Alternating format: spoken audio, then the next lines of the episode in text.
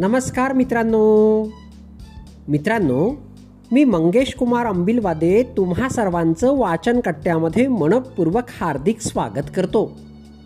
मित्रांनो, आज वाचन कट्ट्याचा 379वा दिवस. वाचन कट्ट्याच्या माध्यमातून आज आपण केळ्यांचा भाव ही गोष्ट ऐकणार आहोत. गोष्टीला सुरुवात करण्यापूर्वी गोष्टीचा थोडा परिचय ऐकूया. व्यवहार ज्ञान असणे खूप गरजेचे असते. एखादी वस्तू खरेदी करत असताना अगोदर भाव विचारून मगच नंतर खरेदी केली पाहिजे. अन्यतः प्रस्तुत गोष्टीत कसा प्रसंग उद्भवतो हे सांगितले आहे. चला तर मग प्रत्यक्ष गोष्टीला सुरुवात करूया. दोन भाऊ होते. एकाचे नाव होते सुधाकर, दुसऱ्याचे नाव होते दिनकर. सुधाकर मोठा होता. तो गावातच राहून शेतीवाडी पाहत होता. दिनकर लहान होता. तो शहरात नोकरी करत होता. एकमेकांना भेटून दोघा भावांना बरेच दिवस झाले होते. सुधाकरला आपल्या भावाची आठवण झाली. त्याला भेटावे असे त्याच्या मनात आले. दुसऱ्या दिवशी सुधाकर आपल्या मित्राला सोबत घेऊन शहरात जायला निघाला. बसमधून उतरून दोघे स्थानकाबाहेर आले. पदपथाला लागून एक केळीवाला गाडी लावून केळी विकत होता.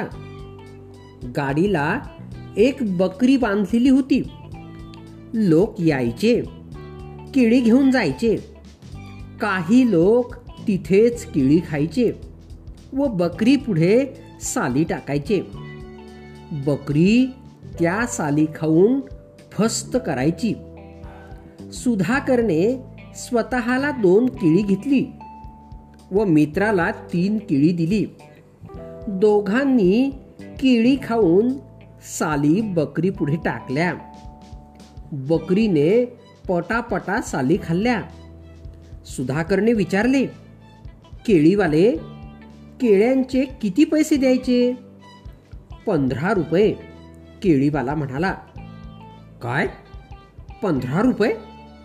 सुधाकरचा मित्र आश्चर्याने म्हणाला, आम्ही तर 5 केळी घेतली, त्याचे एवढे पैसे कसे काय झाले? तुम्ही न विचारता, भाव न करता केळी खाल्ली आणि आता विचारता एवढे पैसे कसे काय झाले? म्हणून एक तर 15 रुपये द्या, नाहीतर माझी केळी परत करा. केळीवाला डोळे मोठे करत म्हणाला. सुधाकरला आपली चूक लक्षात आली. आपण केळ्यांचा भाव विचारायला हवा होता. आपण तो विचारला नाही, म्हणून त्याने नाईलाजाने केळ्यांचे 15 रुपये दिले. दोघेही दिनकरच्या घरी पोहोचले.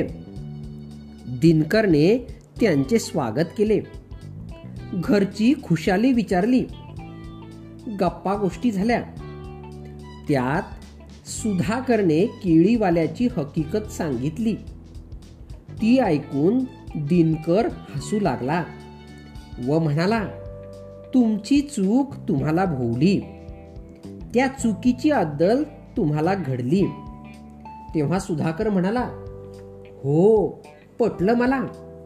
आता उद्या मीच त्याची कशी गंमत करतो ते पहा. दुसऱ्या दिवशी ते तिघे त्या केळीवाल्याकडे आले. त्याच्याकडून केळी घेऊन खाऊ लागले. साली बकरी पुढे टाकू लागले. बकरी त्या साली खाऊ लागली. सुधाकरने विचारले, किती पैसे झाले? 27 रुपये झाले. केळीवाला म्हणाला, एवढे पैसे कसे काय?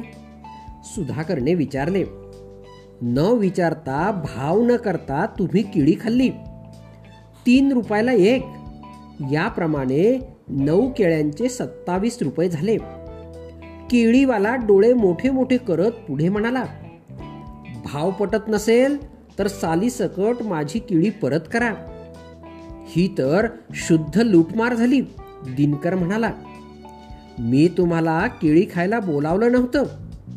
माझ्या हिशोबाप्रमाणे पैसे द्या, नाहीतर सालीसकट केळी परत करा. केळीवाला म्हणाला. दोघांचा वादविवाद सुरू झाला. लोकांची गर्दी जमली. केळीवाला आपले म्हणणे पुन्हा पुन्हा सांगू लागला. गर्दीमधल्या काही लोकांनी सुधाकरची बाजू उचलून धरली, तर काही लोकांनी केळीवाल्याची. सुधाकरने खिशातून 27 रुपये काढले, केळीवाल्याच्या हातावर ठेवले आणि त्याची बकरी घेऊन जाऊ लागला. अरे हे काय, माझी बकरी कुठे नेताय, सोडा तिला, असे म्हणत केळीवाला धावत आला. बकरीला माझ्या घरी नेतोय, सुधाकर म्हणाला. बकरीनेही न सांगता आमच्या केळ्यांच्या साली खाल्ल्या, त्याचेही पैसे तुम्ही आमच्याकडून घेतलेत. बकरीच्या पोटातल्या साली आम्हाला काढून घ्यायच्या आहेत, असे म्हणत सुधाकर बकरीला घेऊन जाऊ लागला. सुधाकरचे बोलणे ऐकून केळीवाला चकित झाला. हात जोडत त्याने बकरी नेऊ नका म्हणून विनवणी केली, पण सुधाकर मात्र ऐकायला तयार नव्हता. बकरी सोडून द्या म्हणत केळीवाला पुन्हा पुन्हा विनवणी करत राहिला. कोणीतरी म्हणाले, केळीवाले ते ऐकणार नाहीत, तुमचा शब्द तसा त्यांचा शब्द, तुम्ही त्यांचे पैसे परत करा, बकरी सोडवून घ्या. अखेर नाईलाजाने केळीवाल्याने जास्त घेतलेले पैसे परत केले. सुधाकरने दोघांकडे पाहिले. केळीवाल्याने दिलेले पैसे खिशात ठेवले, बकरी परत केली आणि हसत हसत घरची वाट चालू लागले. मित्रांनो, गोष्ट या ठिकाणी संपली. या गोष्टीचे लेखक होते सुभाष बारी.